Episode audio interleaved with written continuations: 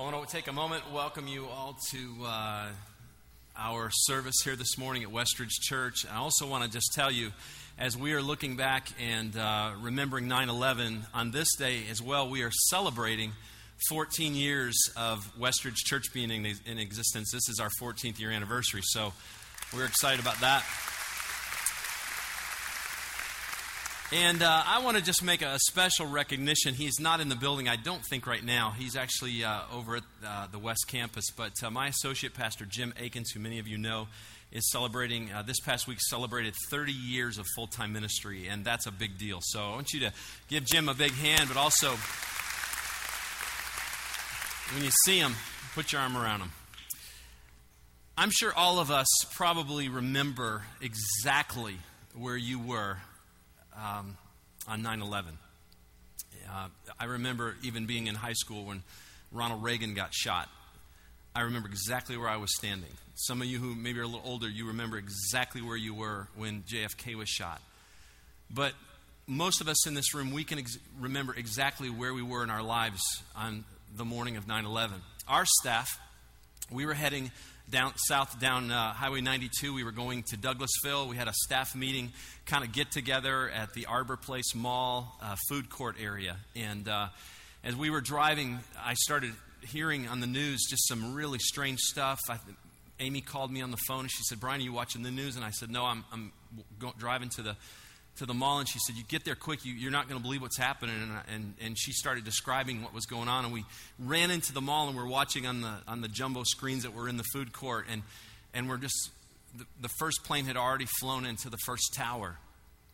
And I mean, we were just standing there, just mouth wide open, like, what is going on, trying to figure out man, did somebody make a mistake? Or, you know, we were all wondering, and I'm sure you were in that same spot. And we, we, the, the, place was getting too loud, and so we, we jumped in, into our cars and w- went across the street to the Hampton, Hampton, Hampton Inn Hotel. And we stood there in the lobby with many, many other people, and I remember just leaning up against this wall, and the TV was probably 20 feet in front of me. My dad was standing next to me. I remember Mitch Moyer was there, and, and Steve Veal, Paul Richardson, Matt Wilmington was standing near me. If, if you've been here for a while, you know that name. And I remember we just stood there and watched this whole thing unfold. And I remember when that very the first tower crumbled, I had my arms folded and I went down the wall with it, down to the floor. It, and I it was just devastating. And then of course, moments later, the, the second tower went down as well. And we look back on, on that day, uh, especially today, with, with, with just great remembrance but we also look back over the last 10 years, since September 11th, 2001. And we could honestly say that as a nation, we have been on quite a journey. Um, since two th- October uh, 2001, we, we've been at war with Afghanistan. Um, since March of 2003, we have been at war in Iraq. And over 6,200 of our soldiers have, have given their lives, and, and, many, many, many others have, have, have been wounded in, in those wars. In 2005, we experienced Hurricane Katrina, and uh, it, that turned out to be the most costly natural disaster in U.S. history and, and one of, of, of, the top five most deadly. And we're ex- still experiencing a, a, backlash of a recession that many believe began in 2006. And, and, according to Zillow, and I know some of you are wondering, what, what is Zillow? It's a, it's, a, it's a website or an app that you can get that'll tell you the value of your home, and you don't want to go there, trust me. But since, since the beginning of this and even now, this recession, U.S. home prices have already fallen further during this economic downturn at about 26% than they did during the Great Depression, which was 25.9%. Today, as a nation, we're nearly $15 trillion in debt. Just, just last month, uh, in the month of August, the, the S&P, which is, stands for the Standard & Poor's, stripped the U.S. of its AAA credit rating and downgraded the world's largest economy to a, to a AA plus for the very first time in our history. And I saw this past week where FoxNews.com recently reported that, that over 63% of people 18 to 29 have basically lost hope in America's future. You don't have to turn the news on very long to realize that there are just a lot of people that are struggling. There are a lot of people that are discouraged. There are a lot of people who, who, who don't see a bright future ahead. And, and I think it would be safe to say that, that in the last 10 years since 9 11, there, there are just a lot of folks that we know, and maybe you're sitting here in this auditorium this morning, you've just lost hope. You're looking at a relationship, you're looking at a, a job situation, you're looking at your financial situation, whatever it is that, you're, that, is, that is on your shoulders this morning, there's a lot of folks that have just lost hope. In the book of Ecclesiastes in the Old Testament, there's a guy by the name of Solomon. And um, some of you have heard of Solomon before. Maybe some of you have never heard that name before. But the Bible tells us that he was the wisest, wealthiest man that ever lived. He was the son of Israel's greatest king. His mother's name was Bathsheba. Solomon followed his father David to the throne of Israel. And really, his life was a tale of two stories. In his later years, Solomon was a man who followed after the heart of God and led Israel through several years of peace and prosperity. In his earlier years, however, Solomon went on an experimental journey to see what life would be like if he actually lived as if there were no God. And he says himself that he lived life under the sun with no regard for God who is above the sun. And the Bible tells us that he went on a journey to see if he could find the meaning of life, to see that if, if, if he could find happiness and contentment. And he, he wrote a book in the Old Testament called Ecclesiastes that really serves as a journal of his pursuit. And as you get into that book in chapter 1, in, in, in, in, verse 1, here's what it says it says, The words of the teacher, son of David, king in Jerusalem, meaningless, meaningless, says the teacher, utterly meaningless. Everything is meaningless. And then you move over to verse 8, and it says, All things are wearisome more than one can say. I mean, this sounds like a guy who, who, who literally has had the life sucked out of him. It sounds like a guy who has given up, who, who's, ready to throw in the towel, who has come to the end of himself. I mean, this is a guy who has truly lost hope. And I think Solomon's journey is very relevant for today because there are a lot of people out there who have, who have lost hope. Lost hope in a marriage, lost hope in your stock situation, your, your IRA. You've lost hope in, in, in, a job situation. You've lost hope in a relationship situation. You, you've lost hope in a schooling situation. You, have lost hope in another person. You, you've just you've come to the place where maybe you've just lost hope. And, and the question we have to say is why are there so many people who've lost hope? Why have so many people lost hope? And I think the reason is, is because so many people try to find hope in wrong places. You look at the life of Solomon and you just see a guy who tried to find hope in so many different places. And he really lays it out for us. He tried to find hope in knowledge. Solomon says, I immerse myself in wisdom, read everything I could get my hands on. Maybe I can find meaning to life in just my smarts, my knowledge, and I, I will, maybe I'll find some kind of hope in understanding, trying to just try to get a better grasp on things. Matter of fact, he's, he says that he grew to be the wisest man that ever ruled Jerusalem. But in verse 18 it says, for, much, for with much wisdom comes much sorrow. The more knowledge, the more grief. And he says, the smarter I got, he says, the more miserable I became. It didn't bring me the hope I was looking for at all. Matter of fact, it just made me more miserable. And I think all of us would, would probably look at Solomon's life and we'd go, this is, this is a really self sufficient dude here. He thought that by relying more on his own smarts, on, more on his own intuition, that he could get life all figured out. And what he found out was that the more he relied on himself, the more he relied on his own knowledge and his own smarts, the more lost he felt, the more hopeless he became.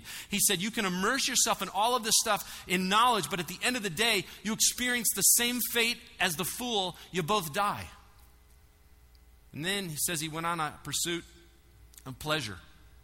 Chapter 2, verse 1, he says, I thought in my heart, Come now, I'll test you with pleasure to find out what is good. Solomon decided to try his hand at hedonism.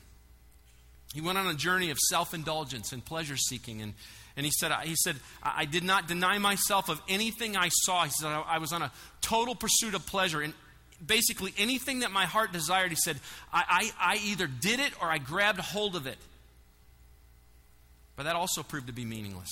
And he said, at the end of the day, he said, pleasure just made me feel empty. Uh, it didn't bring me the answers that I was looking for. And then he talked about alcohol or even drugs. And he said, I, I tried cheering myself with wine and embracing folly. folly. I mean, literally, he, he tried to overcome the state of hope, uh, hopelessness with just sinking his life into drinking, or, or, or, even maybe for some of you, drugs. And he thought, I'll try to find happiness and meaning in life just by getting drunk. I'm going to see if I just numb my senses, then I won't have to think about just this hopeless feeling that I find. Hopefully somehow or another it will just help me to, to numb the pain of this feeling that I'm, that I'm experiencing. If I can just escape this emptiness that I'm feeling, everything will be better. And while I'm at it, I'll probably have more fun. And while I'm drunk, I'll just have more fun. I'll just do a bunch of stupid human tricks to see how much fun I can have. I want to see how much life I can live in a short amount of time. But in the end, he says it just it proved to be worthless and it made me even more hopeless. Then he talks about material stuff. He says in chapter 2, verse 4, he says, I took, undertook great projects. I built houses for myself, and I planted vineyards, and I made gardens and parks, and planted all kinds of fruit trees in them, and I made reservoirs to, to water groves of flourishing trees. And here's Solomon. He's the wealthiest man of his day, and he basically used all of his wealth to collect as much stuff as he could. And he said, I built houses, I built gardens, I built lakes, I built parks. He said, I had everything I wanted, and yet when I surveyed everything that I had, it was useless to me. It didn't bring me the happiness that I thought it would, it didn't bring me the meaning to life that I was looking for, and it just made me more miserable. And he realized that one day somebody would own all of the stuff that he was accumulating.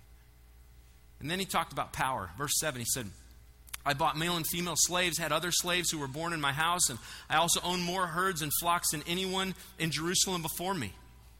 Solomon was a very powerful king. He had influence, he had wealth, he, he had more, more people working for him than he knew what to do with. But yet he still lacked the one thing that he wanted more than anything else, which was meaning to life. He had lost hope. The whole pursuit of power, the climb up of the corporate ladder, which some of you are on at this moment, just made him feel empty and worthless. And then he says, So I turned to relationships. He says, I acquired men and women singers and a harem as well, the delights of the heart of man. Now, let me just point something out to you for about, about Solomon.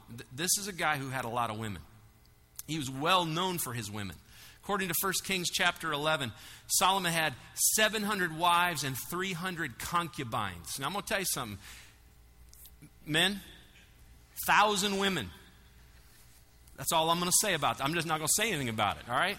But this guy was, I mean, you like the old Sade, Sade song? This guy was a smooth operator. I mean, this guy truly was a smooth dude. I mean, all you got to do is look at the book of, of Song of Solomon's and you, you tell this was a smooth guy.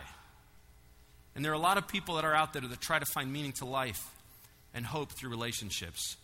They think that somehow or, somehow or another, meaning to life will be found through another person. If I can just get married, if I can just find a girlfriend, if I can just find a boyfriend, somehow or another, everything will come together for me. And I watch so many people. I watch high school girls all the time. I've got a son who's in high school. Uh, I watch middle school girls. I have a son who's in middle school. And vice versa.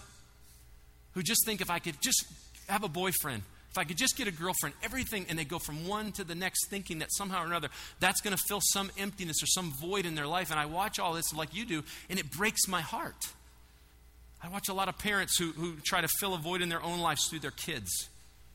Sports, band, through academics. And we try as parents so often to try to fill this void. So many, uh, uh, maybe you're doing that now. It's in your own life, just through your own kids' success. And when it doesn't happen, we feel like we want to take a bridge.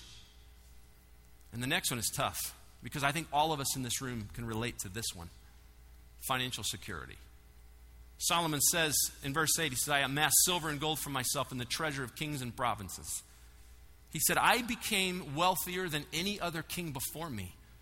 When it came to finances, there was no one that had a portfolio like Solomon. He said he worked his tail off to accumulate all of this wealth. He put in long hours at the office. He got home late every night, all for financial security, all so that he and his family could have a little nest egg to retire on. But in verse 11, it says, Yet when I surveyed all that my hands had done and what I had toiled to achieve, everything was meaningless, a chasing after the wind. Nothing was gained under the sun. I mean, here's a guy that had everything. This guy had everything that you could ever want, even in today's standards, and yet at the end of the day, he had nothing. And you look at this and you go, man, that's depressing. It, what a depressing story. But think about it. You spend the best days of your life thinking that one of these things that we just talked about is going to bring you contentment. It's going to bring you the meaning in life that, that, that you're feeling. And you, you, feel, you feel it's going to fill a void that could hopefully maybe bring hope to your life. You, you put all your energy into thinking that if you could just have a little bit more of this or that or something or a relationship, that somehow you're going to be happy. And yet you wake up like Solomon one day and you just realize and you look around at this, this crazy pursuit, this perilous pursuit, and you realize that it was all meaningless.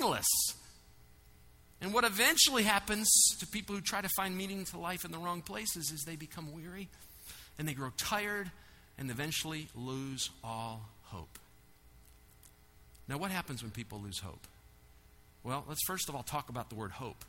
What is hope? Hope is to expect something with confidence. It's to anticipate that something is good is going to happen. It's believing that tomorrow is going to be better than today. It's, it's having faith that things will get better. Wikipedia gives this definition Hope is a belief in a positive outcome related to events and circumstances in one's life. Hope implies a certain amount of despair, a wanting, a wishing, a suffering, or a perseverance. In other words, believing that a better or positive outcome is possible even when there is some evidence to the contrary. And here's Solomon. As this guy surveys his life and the journey that he's been on, I mean, he, all hope has been lost. I mean, he is worn out. He is tired. He was depressed. He gave up on, on, believing that things would actually get better. And this is a guy who supposedly had everything. And yet, look at what he says in verse 17 of chapter 2. He says, So I hated life. Hated it. He says, Because the work that is done under the sun was grievous to me. All of it is meaningless, a chasing after the wind. And then verse 22, he says, What does a man get for all the toil and anxious striving for which he, he labors under the sun? All his days, his work is pain and grief. Even at night, his mind does not rest. This too is meaningless. And it's so interesting of what happens when we lose hope. And I've watched a lot of people lose hope over the last 10 years, and I'm sure many of you have as, as well. And it's interesting to watch that journey, and it's interesting what, what happens to us when we lose hope. First of all, we become negative. We become negative towards life and other people. And the next thing you know, we, we shut ourselves off from other people. We actually, we actually iso- begin to isolate ourselves and almost go into a cocoon, shutting off the rest of the world. And then we stop trusting God. And you may be in a tough time right now where, you, where you've lost hope in something. Maybe it's a relationship, a marriage, and you're at the place where you've just lost hope. Maybe you're single here this, this morning and, and you're lonely. And, and, and, and you're losing hope in the idea that God has someone for you. Or maybe you're a high school student or a college student and you're going through a tough time. I mean, the semester may be only about a month old or so, but you're looking at your classes and you're looking at, at, at, the schedule ahead of you in the future and you can't see the light at the end of the tunnel and you're just getting ready to lose hope or quit or walk away from something. I mentioned financial security a moment ago. I mean, this has probably been the area that, that has impacted all of us. In the, in the past four or five years, is, is, is probably been the most difficult financial time that I've ever experienced for sure in my lifetime. It's interesting what people do during financial insecure times. They, they immediately lose hope and they stop trusting in God. And I'll tell you where you see it more, reflected more than any other place. You see it in their giving. Rather than trust God, what do we do in the church? We try to rein everything in. And during tough times, we try to hold it as close to our chest as we can, thinking that somehow or another we can do a better job of managing this money that we feel like is ours rather than God. And why do we do that? Fear. That's all there is to it. Just, it just comes down to fear. And the problem is when we kick God out of, out of our finances, we set ourselves up for disaster. But on the other hand, when we invite Him into our bank account, when we invite Him into our investments, even during the worst of times, we set ourselves up for miracles and blessings. Um, back in, in, in 1995, Amy and I were getting ready to have our first son. Taylor was getting ready to come into the world, and Amy and I owned a house. We had, um, we had a student loan that we were trying to pay off. Um, we had a, a, a car payment uh, that we were trying to, to, pay off as well, and we were kind of stuck way upside down in this thing. Um, I'll just be really honest with you. Amy owned a yellow Geo Storm. And our target audience for selling this car was very limited college girls, high school girls. That's pretty much what it came down to. Now, I want to just tell you, I mean, we were, we, what, we were in a situation where um, I was a, a full time student pastor at a, at a, church. Amy was a, a, school teacher, and, and we really felt like God had put it on our heart that Amy was going to stay home and, and, raise our children at home. And uh, many of you have made that decision. Some of you, uh, ladies, you work outside the house, and you work just as hard inside the house. But for us at that very moment, that's what God had put on our heart. But we knew, as we looked at our financial picture, we knew it was going to be extremely tough. It was going to be a huge sacrifice, and that we were going to have to rearrange some things. And so we looked at that yellow Geo Storm, and we said, Lord, somehow or another, you've got to help us to sell this thing. And we knew we were going to, some, we, we knew that, I mean, if reality played out, we were going to take a somewhat of a bath on this car.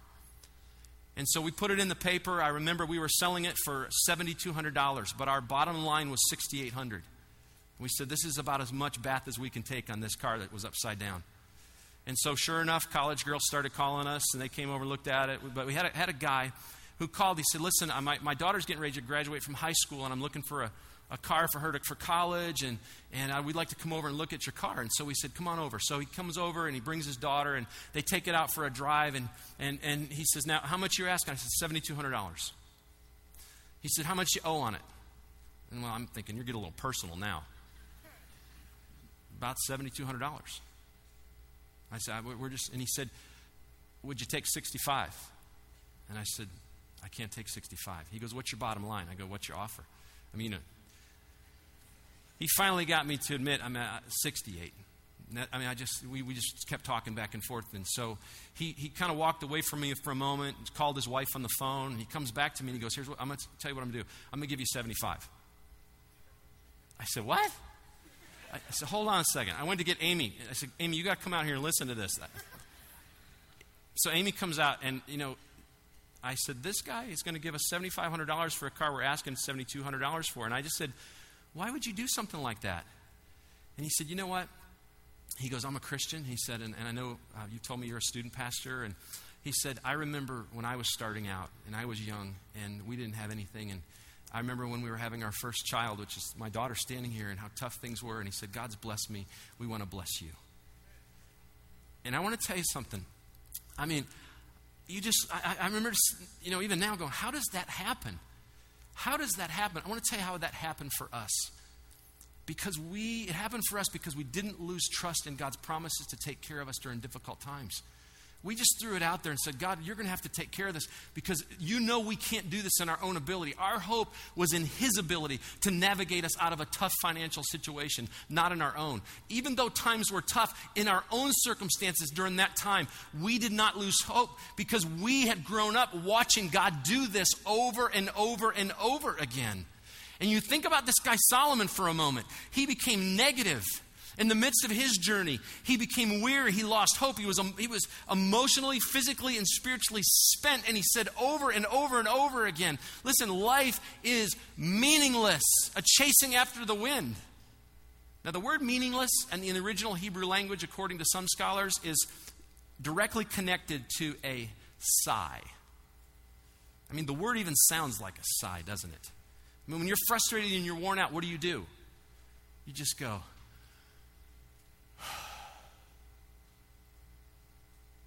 I mean, when, when you feel like life is just coming against you and, and, you're, and you lose all hope and you're ready to give up and, and life doesn't make any sense, you just kind of just, when you don't know what else to say, you just, you just sigh. And maybe that's where some of you are this morning.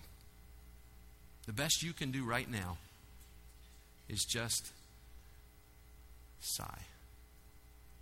Because you've lost all hope, or you're on the brink of losing all hope. So, where do we find hope when life seems hopeless? Romans chapter 15, verse 13 says this So I pray that God, who gives you hope, will keep you happy and full of peace as you believe in Him. May you overflow with hope through the power of the Holy Spirit.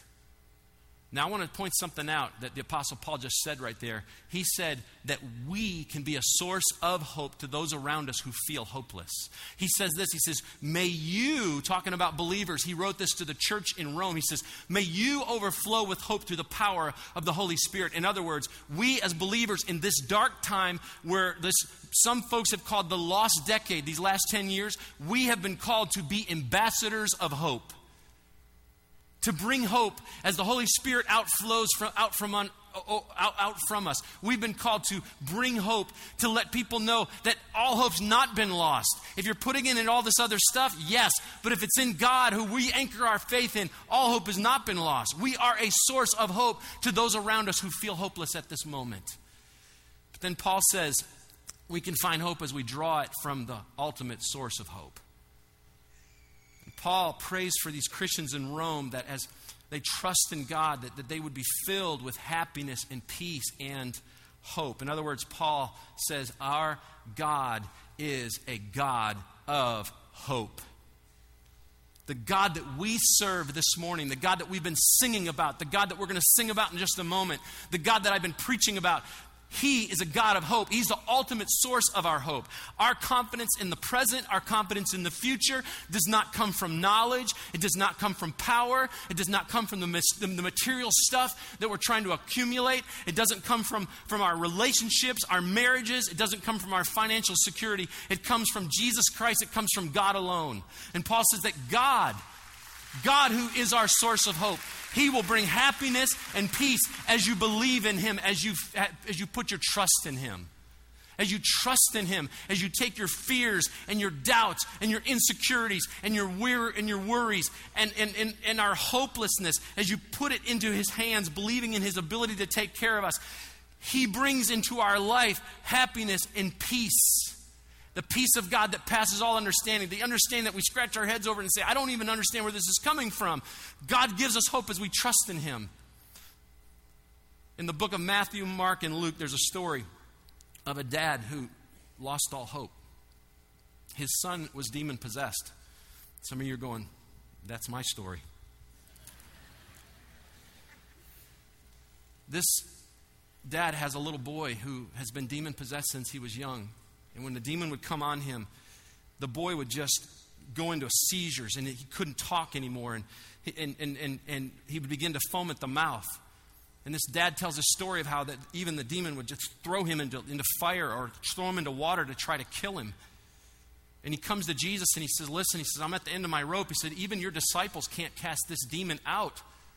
Can you? And Jesus says, I can do all things to those who believe. And this guy, I love this prayer of this dad. He says, I believe, but please help me to believe even more. What a prayer. God, I believe you, but please, will you help me to believe even more?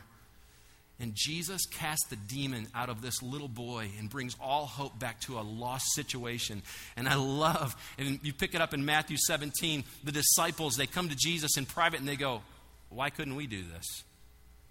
Why couldn't we drive it out? And he replies, he says, Because you have so little faith. He says, I tell you the truth. If you have faith as small as a mustard seed, you can say to this mountain, Move from here to there, and it will move. Nothing will be impossible for you.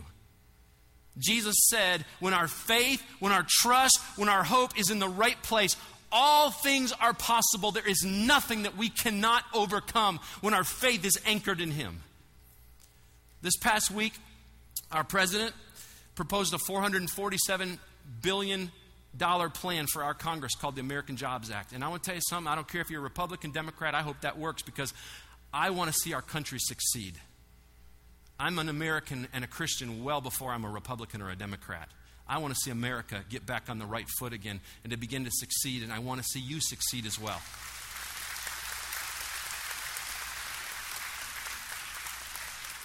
But I will tell you this I'll tell you this our faith and hope is not found in a new government pro- program or plan. Our faith is not in a government official.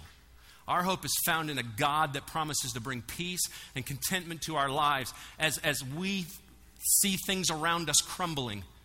And as we trust in Him and as we believe in Him, what does He do? He brings hope to our life, He brings meaning to our life, He gives us confidence. You look back at Solomon when he began his pursuit, what was he? he? He was trying so hard, and yet at the end he was hopeless. He went on a pursuit to find meaning and hope, and it just made him more hopeless. I want to tell you something that may surprise you. Don't miss this. Hopelessness is not a bad place to be at times if it causes you to reach out to your ultimate source of hope, our God.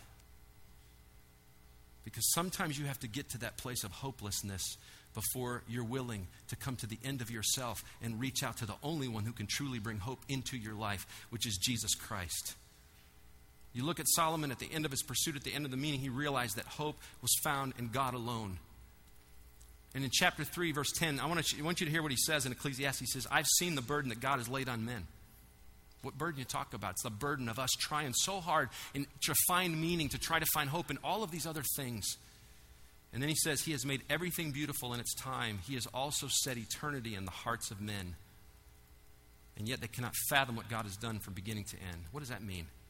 It means that in every person, God has put a big hole that can only be filled with a relationship with Jesus Christ. And we spend our lives trying to fill that void it's like putting a key into a, into a slot that can only be turned by that particular key. And yet, that's what's here. This only can be filled with Jesus, by a relationship with Jesus. And yet, we try relationships to fill it. We try financial security. We try material stuff. We try power. We try pleasure. I'm going to see if that key will work. That key will never work. It will always end you up at the same exact spot hopelessness. The only thing that will ever fill that void is a relationship with Jesus Christ. And there are a lot of people out there right now that are struggling, and there are a lot of, there's a lot of fear, and there's a lot of unrest, and there's a lot of worry, and there's a lot of doubt, and there's a lot of people that have lost hope. And I want you to know this morning that our God is a God of hope.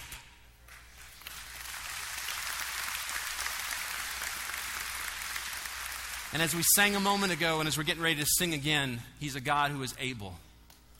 He's a God who is able to bring hope to any situation you may be facing. Any question that you may that may be dogging your life right now, He has an answer to it. He has an answer to that. And so I want to ask you some questions. And as we do that, I want to bring hope to your life. Not from me, but from what Scripture tells us about hope. Are you having a hard time right now finding direction or wisdom? Psalm chapter 25, verse 5 says, Guide me in your truth and teach me, for you, God, are my Savior, my what? My hope in you all day long. Do you feel weak this morning? Do you feel weak? Psalm 31, 24 says, Be strong and take heart, all you who hope in the Lord.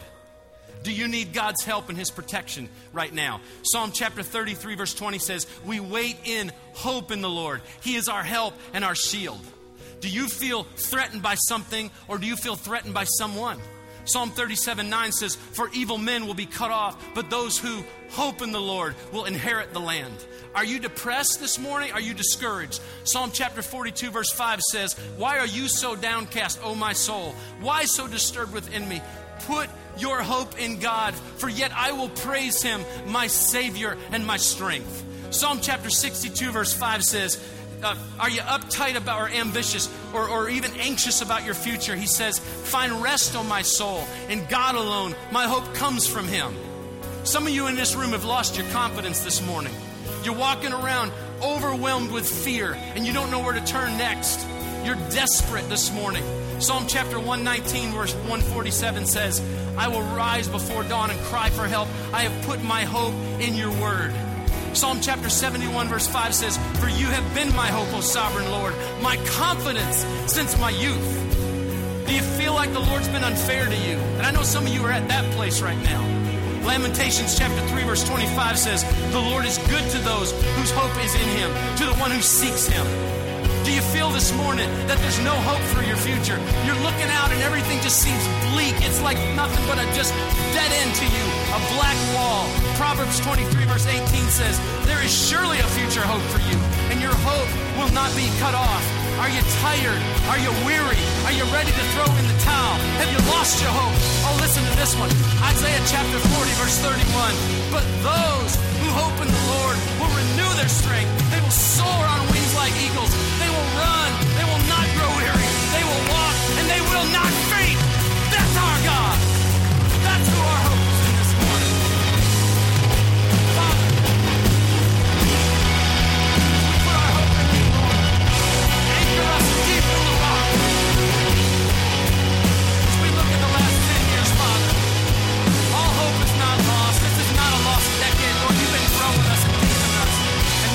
our strength. May we find our hope. May we find our rest in you.